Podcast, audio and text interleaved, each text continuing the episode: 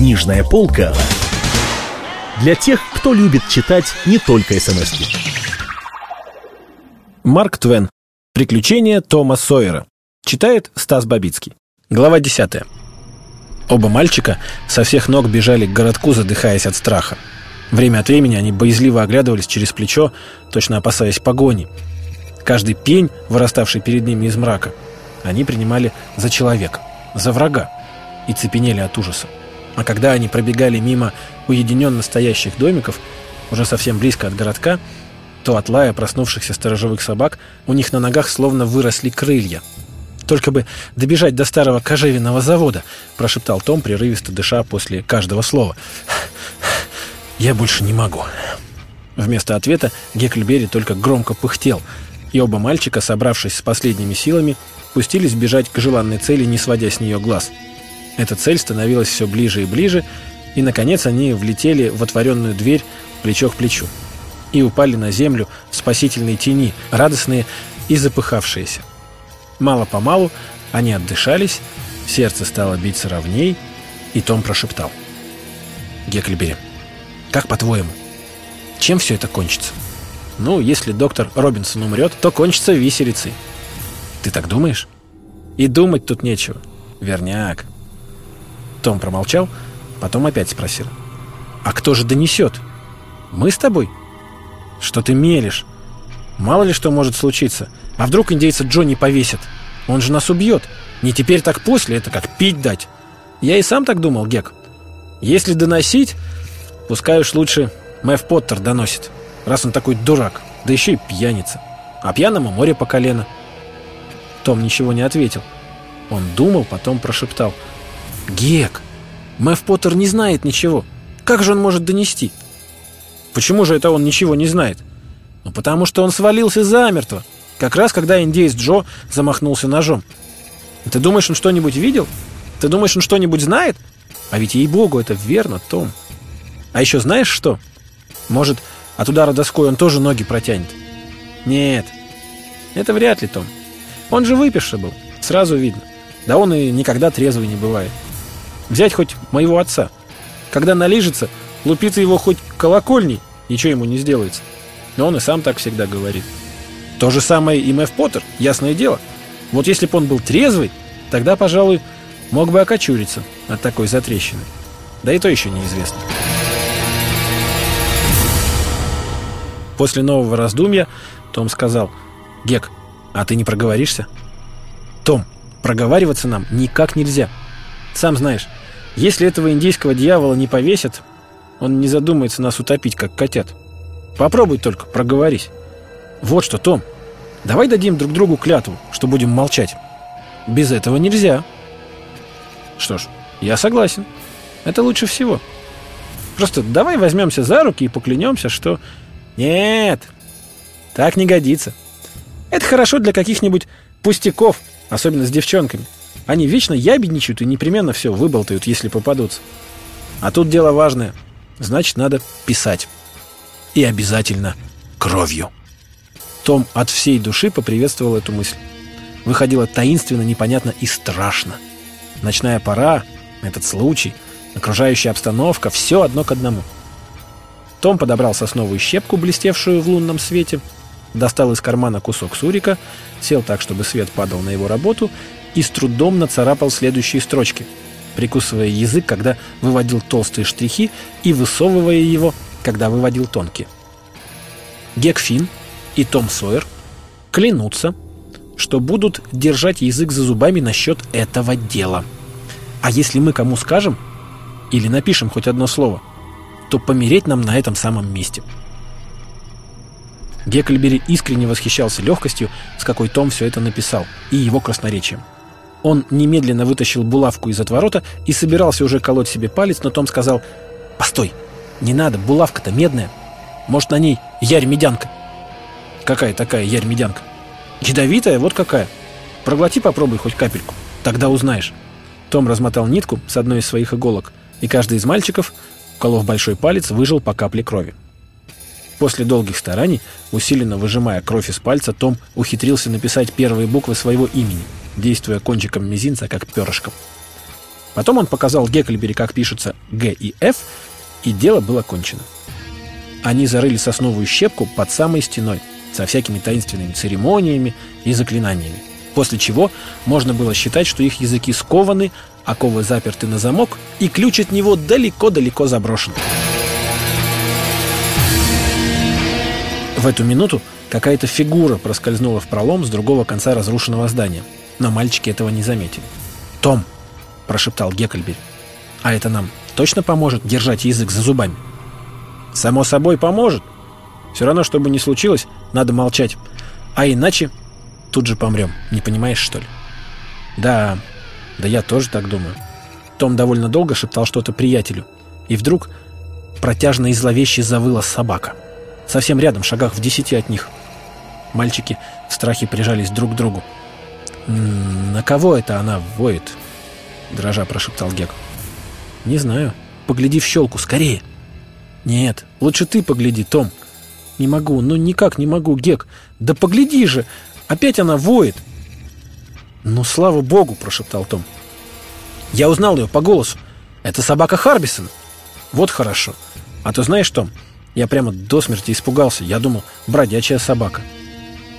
Собака завыла снова. У мальчиков опять душа ушла в пятки. «Ой, это не она», — прошептал Гекльбери. «Погляди, Том».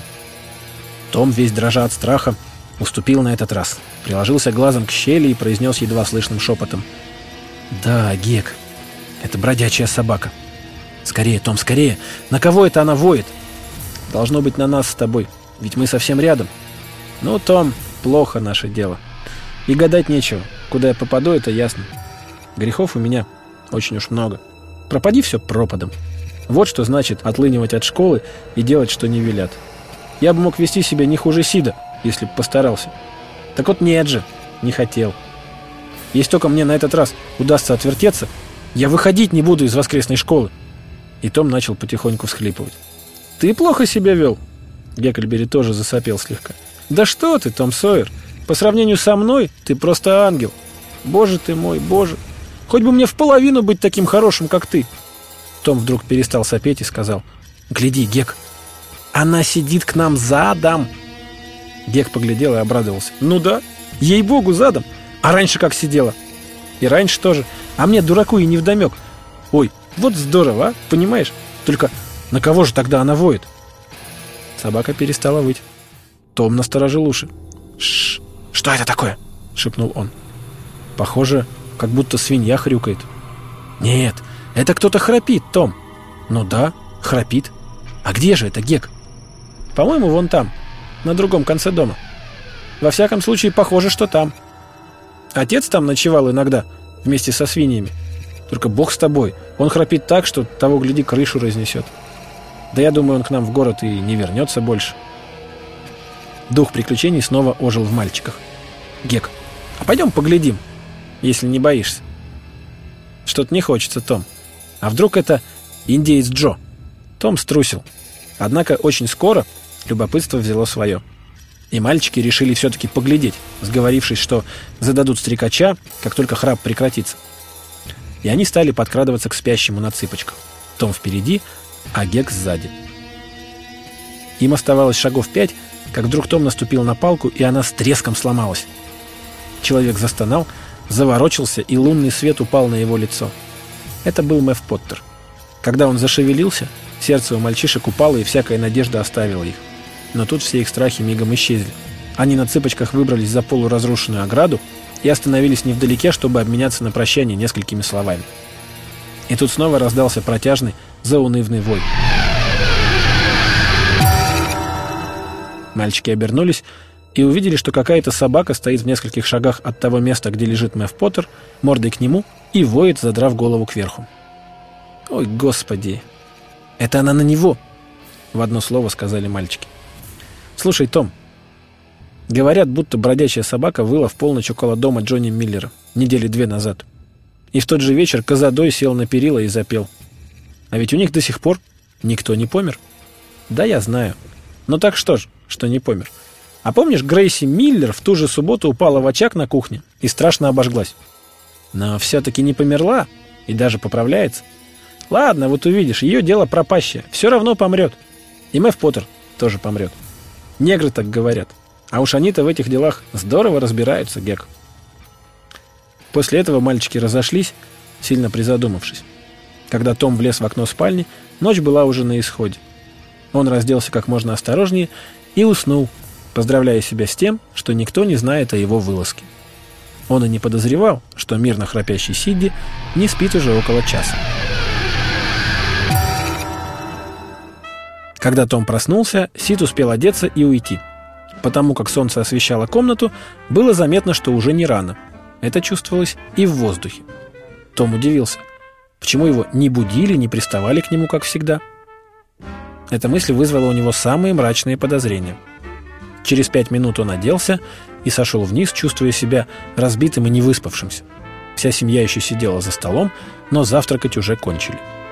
Никто не стал его попрекать, но все избегали смотреть на него. За столом царило молчание и какая-то натянутость, от которой у преступника побежали по спине мурашки.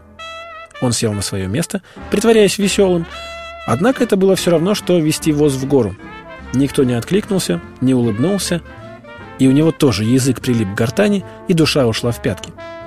После завтрака тетка подозвала его к себе. И Том обрадовался, надеясь, что его только выпарют. Но вышло хуже. Тетка плакала над ним и спрашивала, как это он может так сокрушать ее старое сердце. И в конце концов сказала, чтобы он и дальше продолжал в том же духе. Пускай погубит себя, а старуху тетку сведет в могилу, ей уже не исправить его, нечего больше и стараться. Это было хуже всякой порки, и душа Тома ныла больше, чем тело. Он плакал, просил прощения, сто раз обещал исправиться и, наконец, был отпущен на волю, сознавая, что простили его не совсем и верят ему плохо. Он ушел от тетки, чувствуя себя таким несчастным, что ему не хотелось даже мстить Сиду, так что поспешное отступление Сида через заднюю калитку оказалось совершенно излишним. Том поплелся в школу, мрачный и угрюмый. Он был наказан вместе с Джо Гарпером за то, что накануне сбежал с уроков, и вытерпел порку с достойным видом человека, удрученного серьезным горем и совершенно нечувствительного к пустякам. После этого он отправился на свое место, сел, опершись локтями на парту и, положив подбородок на руки, стал смотреть в стенку с каменным выражением страдальца, мучения которого достигли предела и дальше идти не могут. Под локтем он почувствовал что-то твердое. Прошло довольно много времени. Он медленно и со вздохом переменил положение и взял этот предмет в руки. Тот был завернут в бумажку.